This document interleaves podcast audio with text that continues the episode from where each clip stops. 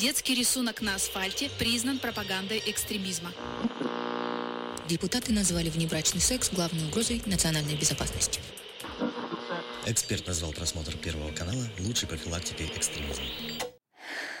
Лучше послушаю неправильных экспертов.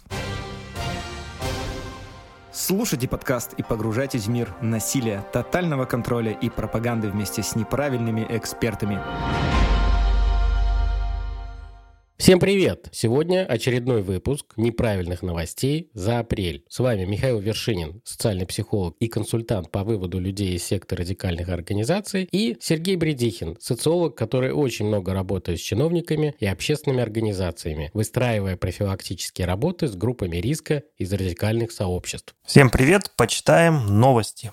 Новостей за апрель накопилось достаточно много, но перед тем, как мы начнем, мы, конечно, должны передать наш радикальный и душевный привет товарищу майору. Дисклеймер. Все материалы для данного подкаста взяты из открытых источников. Мнение ведущих носит субъективный и личный характер, без цели оскорбления или нанесения вреда деловой репутации и вашей вере. Некоторые высказывания могут вас расстроить или не соответствовать вашей религиозной картине мира. Во время передачи обсуждаются суициды и другие деструктивные практики, новости, связанные с нетрадиционными сексуальными меньшинствами, запрещенная в России секта свидетелей Иеговы и особенности военного конфликта на Украине. Если вам нет 18 лет, то этот выпуск точно не для вас. Интересные события в апреле развивались на Белгородской земле. Там были отстранены от власти два представителя, высокопоставленных представителя партии «Единая Россия», два вице-спикера Белгородской областной думы. При этом официально не объявлялось, за что, собственно, их оттуда изгнали, но определенные источники говорили о том, что их убрали оттуда за действие, дискредитирующую партию, и уточняли, что это может быть связано с их участием в секте. Что же это за секта, Михаил? Ну, как я понял, в 2013 году губернатор познакомился с боговидицей по имени Любовь которую он считал перерождением Елизаветы, матери Иоанна Предтечи. И на основании вот этих взаимоотношений он э, стачал труд, 309 страниц. Мне кажется, это поменьше, чем Рахнама, но тем не менее он его издал и начал активно развивать свое учение. Сначала вокруг себя, потом вокруг определенных политических элит. Ну, у меня в данном случае большой вопрос, о чем думали наши коллеги из ФСБ и коллеги из администрации президента, когда руководитель региона так неожиданно ударился и, можно сказать, почти 7 лет или сколько он там был, выстраивал какой-то маленький мини-культ. При этом сам руководитель, я так понимаю, один из тех самых долгожителей политических, и на Белгородчине он аж с 94 -го года. Что интересно, и что меня, так сказать, вдохновило, этот товарищ, в принципе, я так понимаю, не скрывал своего знакомства вот с этой самой любовью, которая почему-то была воплощением некой Елизаветы, да, матери Иоанна Предтечи. Оригинальный, кстати, а, номер, откуда а, Елизавета взялась на Белгородчине. Ну ладно. А, и, собственно, советовался с этой замечательной женщиной по всем, так сказать, серьезным вопросам управления регионом. Вот интересно, насколько советы помогли Белгородской области в развитии. Ну, есть очень известный ученый, профессор и московский политик э, госпожа Костомара, которая тоже попала в скандал, когда выложили запись ее разговоров, кажется, с саратовской гадалкой. Uh-huh с которой она общалась на темы и личной жизни, и политической. Ну и череда скандалов в Южной Корее, где просто несколько президентов общаются с разными шаманами, гадалками и выстраивают часть национальной политики, основываясь там на куриных косточках. Да, ну и концепция Савченко-то весьма так э, любопытна, да, он считает, что устройство мира построено по такому космическому принципу, во главе его стоит мозг мировой, создатель вселенной, который, видимо, Савченко, собственно, через Елизавету и общался, что любопытно, кроме него он также общался и с Владимиром Высоцким посредством вот этой самой Елизаветы. Непонятно, какое отношение имеет мировой мозг к Владимиру Высоцкому, но он, видимо, у Савченко все это хорошо сложилось в единую концепцию. большой, ему видней. Насколько я понимаю, он сейчас сенатором является Белгородской области. Если это так, то это печально, потому что а, по его концепции в этой книге «Потрясение» мозг уже создавал человечество на планете Нибиру. Представляете? Это если переходить к моей так называемой большой самарской любви госпоже Пиуновой, она тоже активно заселяла эту планету только ящерами. И вот у них здесь есть некое концептуальное противоречие. Кто же там жил? Ну и, конечно, планета взорвалась. Очень все напоминает на какой-то э, комикс про Супермена. И на месте э, этой взорванной планеты Нибиру возникла Нибиру-2, наша Земля, как повторный эксперимент. Я представил себя супербитву между э, Евгением Савченко и вот вашей любимой самарской госпожой, основательницей партии «Воля». Интересно, кто кого бы победил в, так сказать, в торжестве бредовых идей. Ну, мы это, возможно, скоро узнаем, потому что, насколько я знаю, по слухам от э, коллег, э, госпожа Пионова где-то на Украине. И, возможно, ей повезет вернуться на родину. И какие-то экспертизы судебные или психиатрические смогут проявить какие-то факты, которые позволят понять, кто из них прав и кто рептилоид. Любопытно. Ну что, идем дальше. Если вообще говорить про новости, связанные с э, различными образовательными процессами, то в Димитрограде накрыли в очередной раз образовательный центр саентологов. Возглавлял это некий 57-летний житель Димитрограда. Сейчас идут э, следствия, где оказывается, что он вел незаконную предпринимательскую деятельность, продажу образовательных программ без лицензий, и пока смогли доказать, что смог извлечь 26 миллионов рублей прибыли. Но, насколько я знаю, по каким-то старым своим проектом и кейсом в Димитрограде был центр, где готовили для всех саентологов страны то ли добровольных священников, то ли бизнес-консультантов для их системы WISE. Точно припомнить не могу, но в определенных документах саентологов именно Димитроград был главным образовательным центром для определенной категории сотрудников саентологии. Сейчас этот скандал э, раскручивают, что какие-то предприниматели плохо обучают или под видом образовательных продуктов предлагают изучают э, учение деструктивного культа, и практически никто не копает в предыдущую вот эту историю, что это на самом деле старая саентологическая структура, которая там существует в Демотрограде уже лет 15, если не больше. Ну, в этой истории для меня так немного показательно э, сумму, да, за два года человек ни, ни много ни мало, но 26 миллионов приобрел, приобрел. Я думаю, это те суммы, которые шли по документам и по безналу. И это при, с учетом того, в каком состоянии находятся ныне саентологи с точки зрения законодательства Российской Федерации. Не тем мы занимаемся, Михаил, определенно не тем.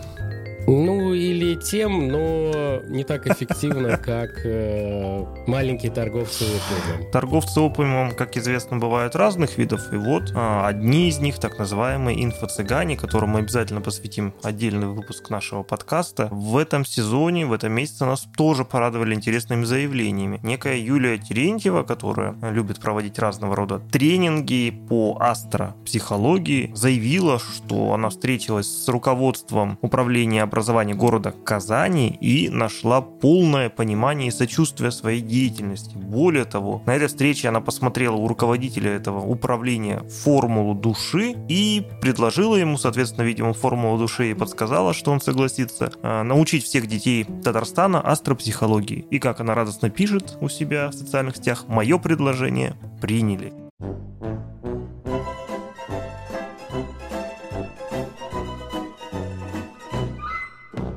Ой, я насколько понял, там потом поднялась буча, об этом стали писать в телеграм-каналах, и даже мэрия была вынуждена сказать, что их неправильно поняли, что они согласились рассмотреть ее предложение, но не пожали с ней руки.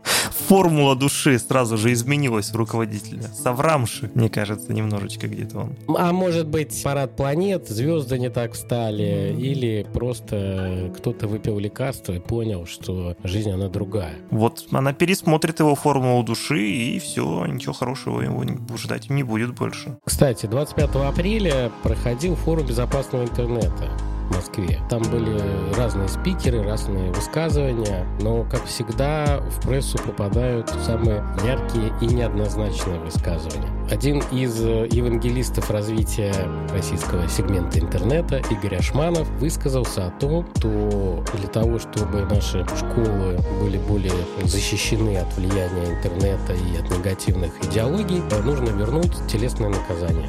Мне кажется, это лежит в русле последних заявлений господина Ашманова. А, Мое любимое и незабвенное про то, что грязь в интернет можно добавить по вкусу. Вот это где-то примерно здесь же. Может быть, но вообще очень странно, когда такие заявления делают представителей, которые хорошо знают, как развивать там IT-сферу, что-то еще. Ну, это как если бы педагоги давали советы, что надо пороть программистов, тогда они будут лучше кодить э, программы. Я думаю, что господин Ашманов просто подглядел э, метод пиара у господина Илона Маска и своими скандальными заявлениями пытается раскручивать свою компанию. Что, в принципе, ну, почему бы и нет. Главное, чтобы эти его странные идеи не находили своего законодательного воплощения. Это будет печально. Мне кажется, наше общество еще не настолько клерикализировано и не настолько готово к таким изменениям, как э, отделегировать право телесных наказаний над детьми от родителей в школе. На это современные родители не готовы идти.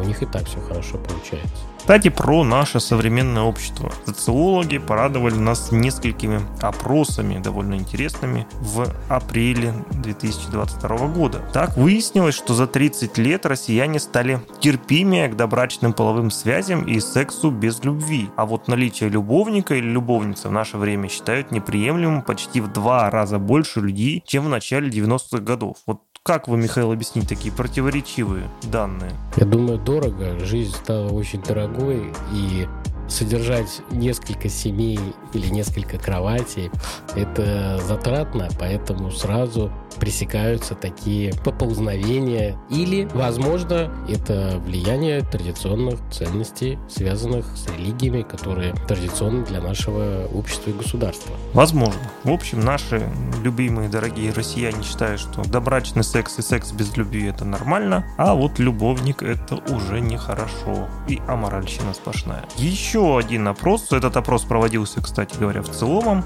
а следующий опрос проводился в ПОМом. Согласно ему, почти две трети россиян считают себя православными, при этом 8% исповедуют ислам. Удельный вес католиков, протестантов и унятов вместе взятых составляет 2%. Но, согласно опросу, довольно велика доля атеистов. 23%, причем среди молодежи эта доля составляет уже 34%. То есть нас не двое в нашем подкасте, кто атеисты. Да, Хорошо. Мы, мы, мы можем стать вождями молодежи, атеистическими вождями молодежи. Подписывайтесь на наш подкаст, мы вам расскажем, как жить бездуховно в этом мире, где нет богов. Безусловно. Но на самом деле сам опрос был посвящен не столько выяснению конфессиональной принадлежности россиян, сколько выяснению того, насколько они доверяют Русской Православной Церкви и Патриарху. И вот, согласно результатам, 66% населения доверяет РПЦ, 54% доверяют лично Патриарху Кириллу.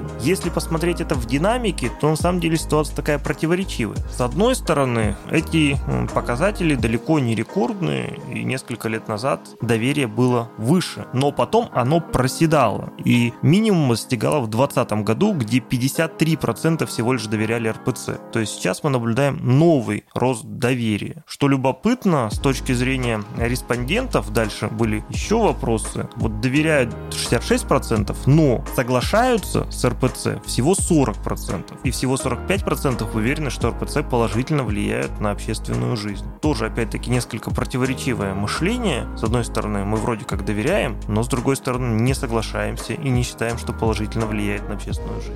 Ну, возможно, здесь под доверием подразумевается, что мы согласны с тем, что Русская Православная Церковь – это значимый социальный институт нашего общества, но при этом э, только 44% готовы, чтобы этот институт общества влиял на жизнь э, населения, то есть вне их конфессиональных принадлежностей. То есть, если говорить про концепцию клерикализации, да, про которую я часто тоже говорю. То есть это когда, неважно, традиционные, нетрадиционные религии пытаются лезть э, в те сферы, которые очень давно светские и контролируются государством, и пытаются там насаждать свой конфессиональный подход. Это не всегда плохо, Например, если говорить там про помощь бездомным, там, ну, каким-то слоям населения, что-то еще. Но замахиваются-то, как говорят маркетологи, на будущее поколение потребителей. Это отдельный пласт работы, когда, например, табачки, производители пива. Здесь нет никакой прямой параллели с представителями традиционных религий, но и те, и другие предпочитают работать с будущими потребителями, то есть э, с теми, кто, когда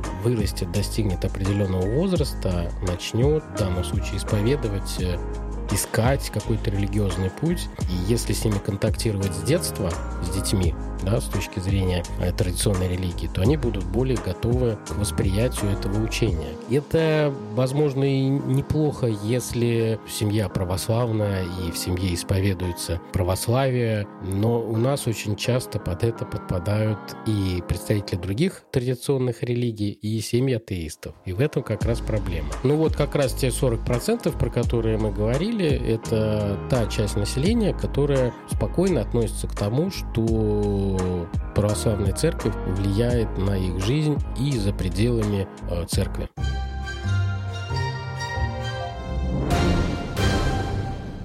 Ну что, к новостям российских органов власти и российских же судов. Правительство Российской Федерации не поддержало законопроект о запрете на распространение в СМИ сведений о национальности и вероисповедании преступников. Этот законопроект вносили в Госдуму со стороны парламента Чечни после того, как Рамзан Кадыров раскритиковал некоторые СМИ за то, что они делают акцент в своей информации на национальности преступников, в частности на так называемых выходцев с Кавказа. Ну, по мне, это отличная новость. Она говорит о том, что в государстве на некоторые вопросы смотрят э, правильно. Да? Если говорить про регулирование сферы медиа, то э, с конца февраля происходят очень неоднозначные вещи, которые напрягают читателей различных медиа. Но такие решения, они говорят о том, что иногда солнышко пробивает сквозь тучи, и решения принимаются достаточно объективные. Согласен с вами, хотя, конечно, проблема некорректного освещения и вопросов, связанных с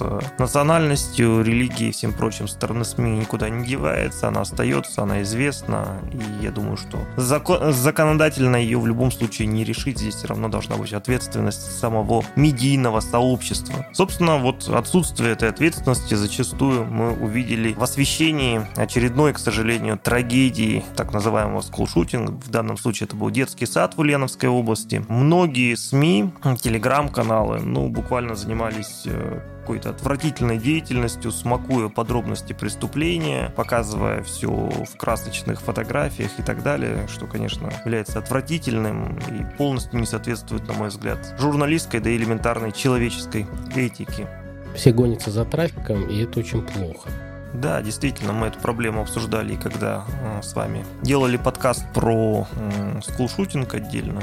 Кто еще не слушал, переслушайте. Но и есть же конкретные рекомендации, они на Западе применяются, и мы их, в частности, переводили, разрабатывали, адаптировали, где очень четко прописывается, как надо подобные трагедии освещать, чтобы этих трагедий становилось меньше. Все-таки есть какая-то общественная же ответственность у медиа, да, там делать акцент на жертвах, а не на преступнике, не популяризировать фигуру преступника, не давать цитат из манифестов, не давать фотографии преступника вместе с фотографиями жертв и так далее, и так далее. То есть конкретные правила, которые нужно использовать. Мы частично же это еще поднимали в не вышедшем, но записанном подкасте про медиа и как они работают с экспертами по теме экстремизма и радикализма. Я думаю, тем, кто нас постоянно слушает, будет интересно. Ждите выпуска и потом можете написать какие-то вопросы, и мы их отдельно светим. К новостям из судов так называемая секта Сириус подала в суд на священника Александра Новопашнина из Новосибирска за то, что сам отец Александр в комментарии «Комсомольской правды» назвал эту организацию сектой. Это, кстати, в очередной раз поднимает вопрос о том, насколько у нас адекватно используется понятие секты. Э, ну и, наверное, стоит напомнить, что в принципе секта у нас не является юридическим понятием. Но это даже и не ругательство. Да, по сути дела, это либо конкретный религиоведческий термин, который имеет конкретное значение, либо в общественном дискурсе это ну, такое многозначное понятие, которое может использоваться по-разному. Поэтому, мне кажется, перспектив этого судебного дела не так много противодействие культов и их критиков, подача в суд, она важна тем, что культы, даже зная, что они проиграют, они наносят определенный финансовый репутационный ущерб э, критику. То есть он все равно должен тратиться на юристов, он тратит свое время, нервы, и сам факт этой подачи э, в суд, он может быть значимый для аудитории какой-то культа и секты. Они говорят, вот смотрите, нас обвинили, мы сопротивляемся этому обвинению. Это опять не хорошо, не плохо. Это права организации людей защищать э, свои интересы в суде.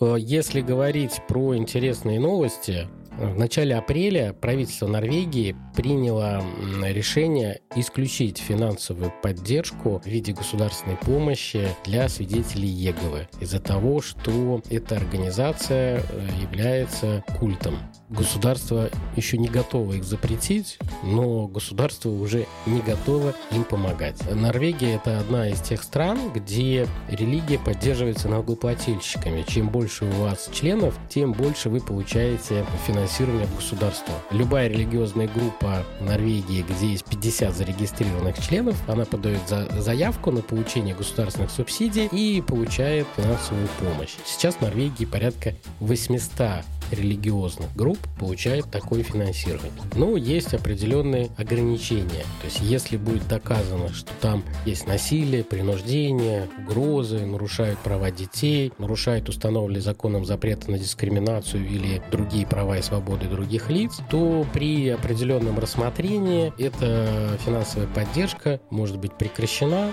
или сокращена в разы. По данным Министерства по делам э, детей и семьи правительства Норвегии, в 2021 году в Норвегии было 12,5 тысяч представителей свидетелей Иеговы. За это они получали приблизительно 1 миллион 800 тысяч долларов США в качестве поддержки. 140 долларов на члена церкви. Весьма неплохо.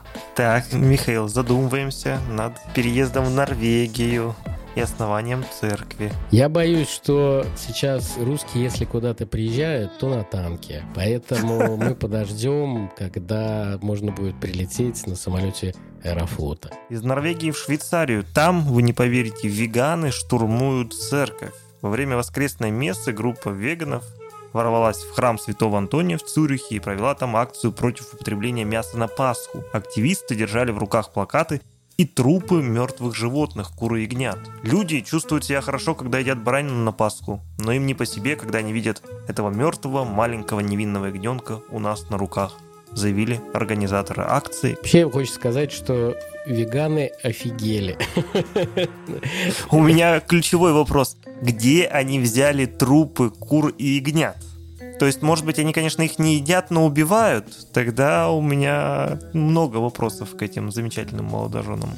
Кстати, когда мы говорили про поездку в Норвегию, например, на танке или на самолете Аэрофлота, забыли обсудить тему, что адвентистов седьмого дня, которые на территории Украины, они подчинялись московскому центру. И сейчас их временно переподчинили другому центру, главному, назовем это так. Они это называют генеральной конференцией. Они теперь управляются напрямую. Это связано из-за военной специальной операции, вооруженного конфликта. И вот этот раскол э, в некоторых религиозных движениях он есть не только у адвентистов, но и у неопятидесятников, э, евангелистов, там всяких харизматов, если не ошибаюсь. К рубрике «Их нравы» Непетская епархия Фрайбурга одобрила кандидатуру трансгендера на должность преподавателя религии в школе. Богословие Гертео Шенкель начал изучать еще будучи фрау и живя с мужчиной, но неограниченное разрешение педагогической деятельности получил уже после смены пола. Пархия дала ему соответствующее разрешение, ну, несколько в обход канонического права. Ну, я, насколько понял, э, его подтолкнуло к этому в том числе и нахождение на самоизоляции на пандемии. Что делает с людьми ковид, Михаил? Я пока не сомневаюсь в своей гендерной принадлежности и надеюсь, что среди наших слушателей тоже люди уверены в том, кем они являются. Это да. Но на самом деле эти нравы далеки от того, что происходит в некоторых буддийских монастырях в Таиланде. Там, на севере Таиланда, один из настоятелей отрубил себе голову чтобы перевоплотиться в Будду. Все это происходило в торжественной обстановке, в окружении учеников. Этот самый замечательный монах готовился к ритуалу больше пяти лет, проводил в аскезе медитации и в свой 68-й день рождения провел ритуал. Ритуал он проводил при этом самостоятельно, пользуя самодельную гильотину. И, так сказать, на виду у большой толпы последователей отрубил себе голову, считая, что тем самым он переходит в состояние нирваны. Избавился от головной боли. Навсегда.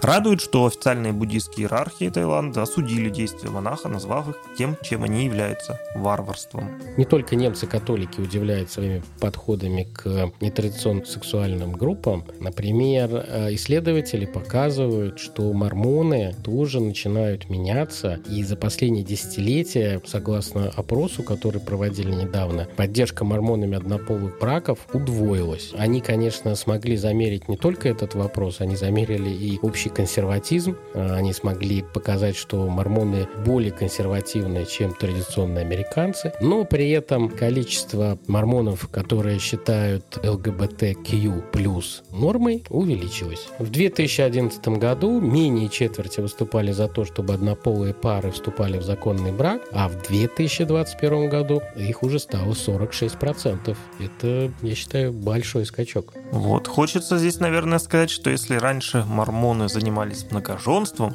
то у них в головах никаких однополых браков не было. А теперь что стало с мормонами? Ну, они становятся более похожи на типичных американцев. Я не знаю, это хорошо или плохо, но влияние э, государства, медиа, американской культуры влияет в том числе на консервативные традиционные американские религии, которые у нас считаются не мессианскими движениями, как в США, а деструктивными культами. Я думаю, что наши консервативные слушатели подумали, какой разврат творится в этих самых Европах и США.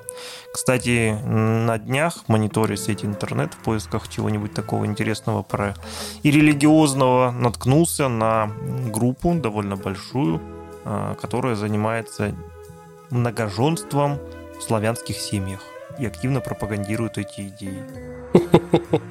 Интересная комбо. Скорее всего, это э, классика авторитарных малых групп, как в культах бывает, когда лидер деструктивной авторитарной группы заводит какой-то гарем и там э, пытается это упаковать в какую-то идеологию, что всем можно, но я буду первым. Видимо так. Я вам потом скину, посмотрите. Изучите этот вопрос. Вдруг заинтересует. Нет, нет, я буду также ограничен в своих правах. Спасибо большое. Надо удержать себя между многоженством и однополыми браками. Как говорил Будда, срединный путь.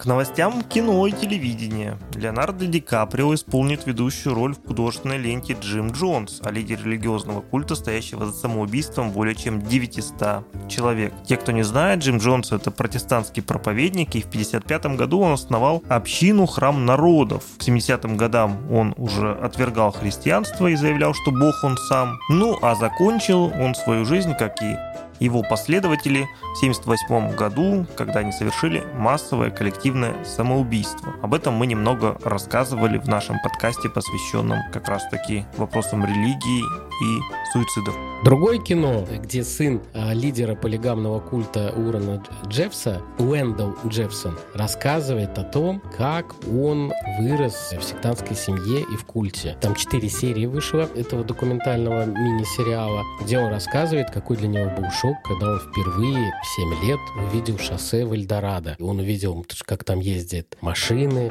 внешний мир, и для него это был какой-то шок и безумие. А, он никогда не видел ничего подобного для него было очень важно прокатиться на машине, и ему казалось, что это похоже на путешествие на другую планету. Документальный фильм, он называется «Проповедь зла. Жена в бегах с Уорреном Джеффом». Там рассказывается, как Джеффс э, пришел к власти фундаменталистской церкви Иисуса Христа святых последних дней в 90-х годах, как он был арестован, осужден по обвинению в нападении, изнасиловании, жестоком обращении с детьми, как дети росли в этих условиях. Достаточно сложный и жестокий фильм, где как раз обсуждается тема и многоженства. Кто забыл, Церковь Иисуса Христа святых последних дней – это те же самые мормоны. Хоть они отрицают многоженство, тем не менее группу, которую возглавлял э, Джеффсон, у него было 78 жен и не менее 60 детей. На всех время ему не хватало. А на HBO вышло продолжение сериала «Путь вниз. Бог жадности. Культ Гвен Шамблин», который рассказывает о секте, которая была основана писательница Гвен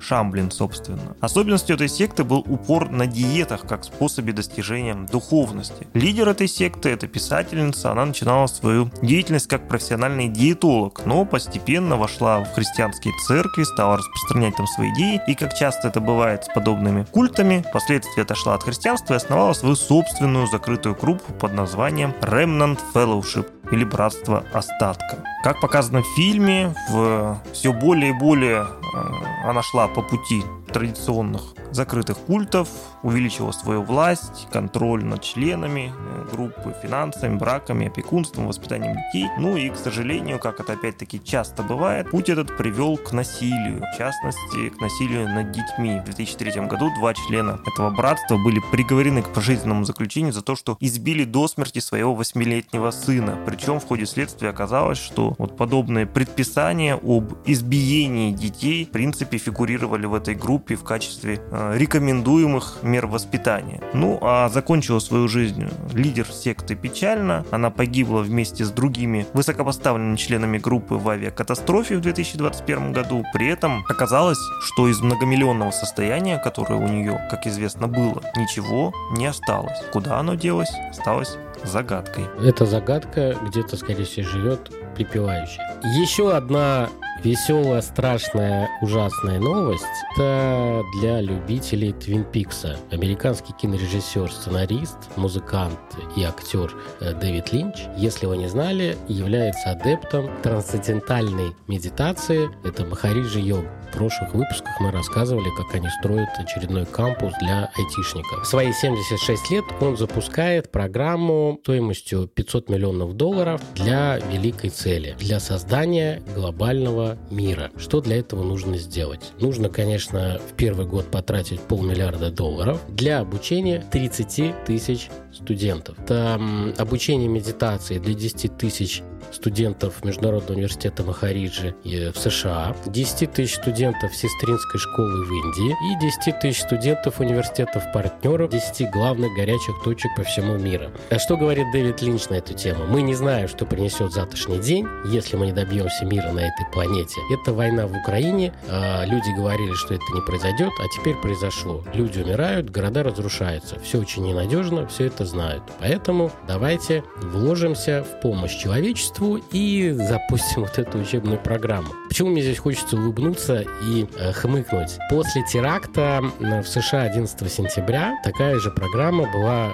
тоже запущена и этим же движением для того, чтобы подготовить, кажется, 4000 йог, чтобы их э, разместить на разных точках планеты. Они одновременно должны были левитировать, вырабатывать специальное желтое золотое поле. И вот это золотое поле, оно втягивает в себя всю агрессию. И они одновременно бы накрыли этим золотым ментальным полем всю планету, все бы бросили оружие, перестали бы воевать, все было бы отлично. Но, видать, за 20 лет не получилось, и сейчас они запускают по новый этот сбор денег. Конечно, деньги-то надо сначала собрать, а потом уже потратить.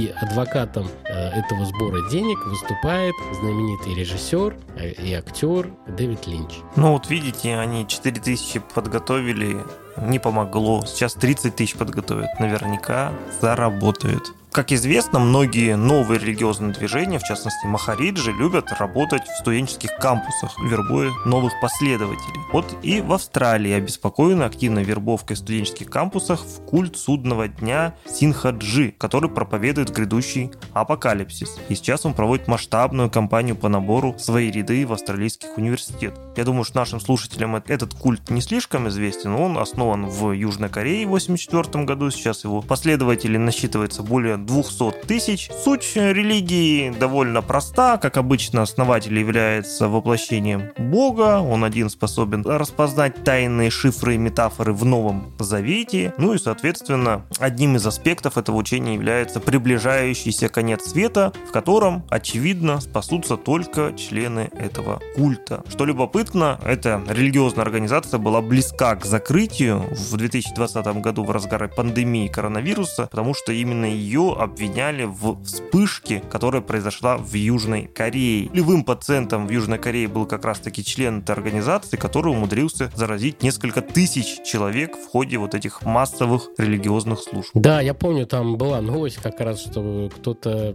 пришел на массовую молитву, там не говорили, что это секта, но все равно интересно. А BBC выкатила свое расследование, ну, не в виде документального фильма, а в виде серии статей, небольших видео о так называемом нигерийском студенческом братстве Black Eggs. В переводе это звучит «черный топор». Это студенческое братство, которое, в отличие от студенческих братств США, не превращается в, в полумасонское какое-то бизнес-комьюнити, которое потом позволяет выстраивать деловые связи или что-то еще используя во время студенчества различные акты дедовщины, назовем это так. Значит, группа выросла из студенческого братства, Назывались они тогда «Нео-черное движение Африки». Появились они в 70-х годах в Бенинском университете. И символ у них был черный топор, разбивающий цепи. Ну, такой современный БЛМ только 50 лет назад. И так как э, они встречали определенное сопротивление со стороны апартеида, они выстраивали определенную секретность, братскую приверженность и смотрели, как делают их западные коллеги, в данном случае американцы, копировали их структуру студенческих сообществ. Бизнес они начали очень простой. Это всякие мошеннические письма по всему миру, что я нигерийский принц, получите денежки. И сейчас это вот профессиональное преступное сообщество, которое выстроено на э, частном студенческом профсоюзе, назовем это так, борются с другими конкурирующими культами, которые также вербуют молодежь студентов в свои мафиозные группы. И название у них есть там Эйе, Буканьеры, Пираты, Мафиты. У них э, есть показатели, они отслеживают, сколько убили так называемые топорщики своих э, соперников и ведут э, учет по каждому региону. Получается, у каждого свои KPI. Другая кличка у них, помимо топорщиков, это лесорубы.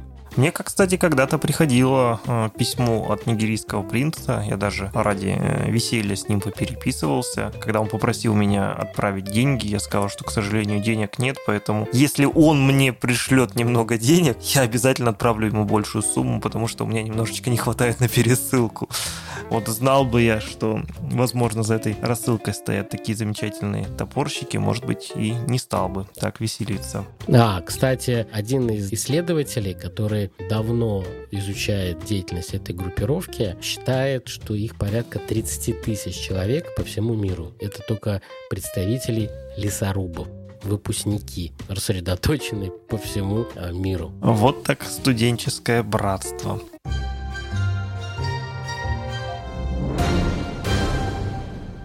А теперь э, очень интересные новости из Канады. Там осудили лидера сектантской еврейской группы за похищение несовершеннолетней невесты. А эта самая группа, она называется Лев Тахор, была основана в Израиле в 80-х годах, собственно, отцом вот этого молодого человека, которого сейчас осудили. Строилось все это на таких маргинальных верованиях, в частности, они оказались более ортодоксальны, чем ультраортодоксы иудаизма, отрицая, э, собственно, существование государства Израиль, говоря о том, что не пришло время его строить, его вообще надо уничтожить, за что их прозвали еврейскими талибами. Суть этой криминальной истории свелась к тому, что вот этот молодой человек, молодой лидер, этой группы похитил 14-летнюю девочку для того, чтобы э, вернуть ее к сексуальным отношениям, которые у него с ней были до этого. При этом для того, чтобы совершить похищение, они использовали, несмотря на то, что они очень ортодоксально себя ведут и считают себя ультраортодоксами, они использовали очень современные методы. Разовые телефоны,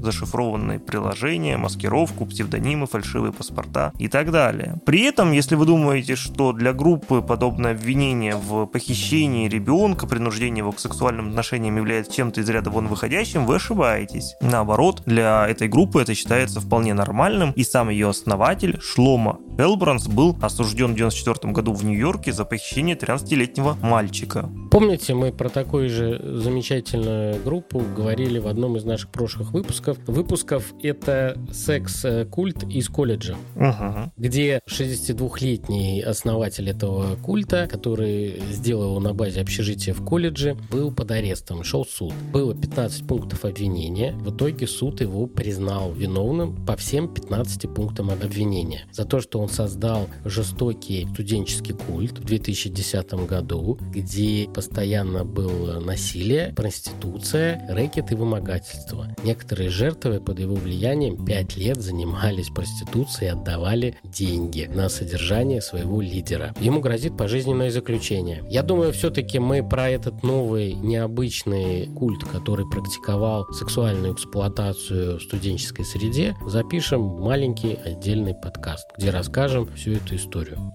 Но сегодня в нашем выпуске, как вы заметили, очень много про образование и про то, что нам часто кажется, что для культов интересны в основном люди, у которых есть деньги, имущество, чтобы они это отдали. Но практика показывает, что студенты и молодежь им тоже интересны, потому что, к сожалению, их можно эксплуатировать, можно э, наносить им психологический и физический вред, либо делать из них рабов, которые будут выполнять любой каприз э, основателя основателя группы. Ну и кроме того, молодежь в силу своих социально-психологических особенностей зачастую более подвержена различного рода влияниям, и их иногда проще вовлечь в подобные организации. В журнале политической психологии вышло большое исследование о корреляции взаимосвязи того, что люди, которые поддерживают теории заговора, конспирологи, как правило, более религиозны. И это совпадение не просто так. Это исследование смогло найти, что есть определенное сходство между людьми, которые являются активными последователями определенных религиозных доктрин, и между людьми, которые верят в теории заговора. Природа природу этой взаимосвязи до конца еще не раскрыта. Ученые, как всегда, сказали, что нужно продолжать это изучать. Но они считают, что и религии, и конспирологические теории заговора удовлетворяют сходные психологические потребности, как мораль, принадлежность к определенной группе и чувство контроля над своей жизнью. И представители религиозной картины мира, и конспирологи, они считают, что в мире есть больше, чем мы с вами видим. То есть, что есть некие силы, которые оказывают влияние на мировые события, на наше поведение, и фактически фактически религиозные доктрины и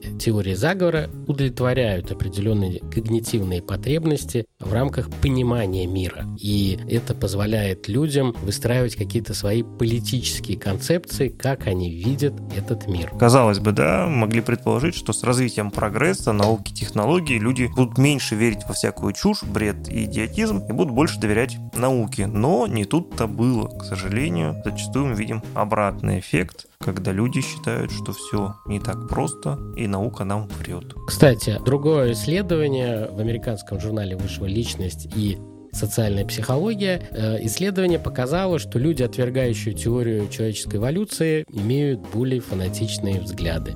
То есть среди них те, кто считает, что мы а, возникли по причине либо там высаживания инопланетян или божественного вмешательства, очень много фанатиков. Ученые перед тем, как найти какую-то взаимосвязь между принятием эволюции и предвзятым отношением к ней, проанализировали очень большие наборы различных данных, которые проводились крупнейшими э, социологическими организациями США.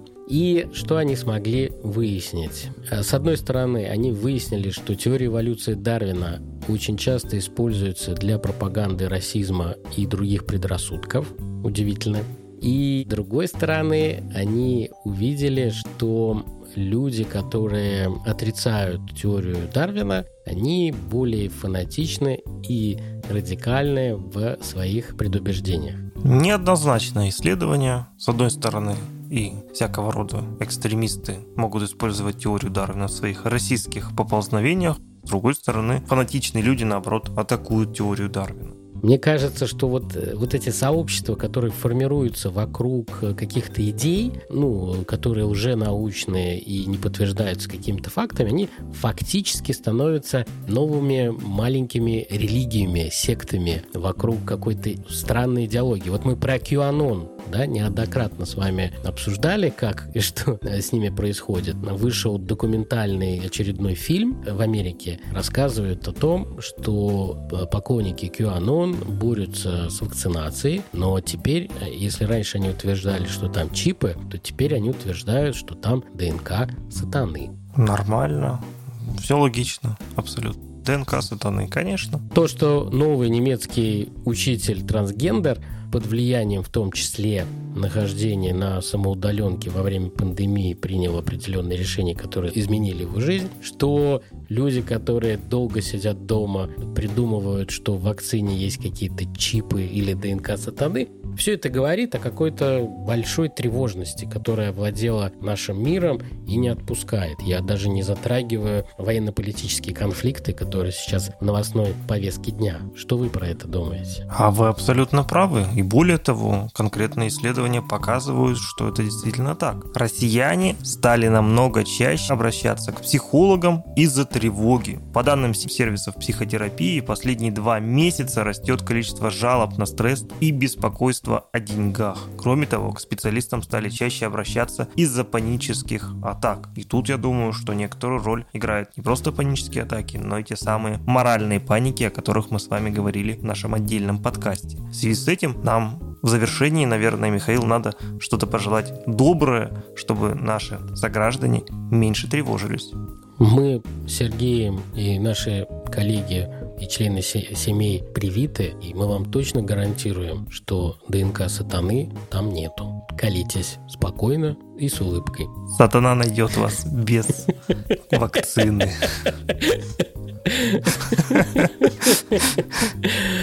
Что мы можем пожелать? Слушайте наш подкаст, мы будем подбирать кошмарные и не очень новости. Нам, конечно, сегодня хотелось вам рассказать чуть больше политических новостей, но товарищ майор через э, чипы, которые попали благодаря прививке в наши тела, запретил и остановил нас. Поэтому мы эту тему не затронули. Но мы будем продолжать каждый месяц вам рассказывать страшные, интересные, шокирующие новости из мира сект и традиционных религий. Действительно так. А кто хочет поделиться с нами своими новостями, присылайте их через наши соцсети, на которые обязательно стоит подписаться. С вами был подкаст «Неправильные эксперты». Пока-пока. Пока.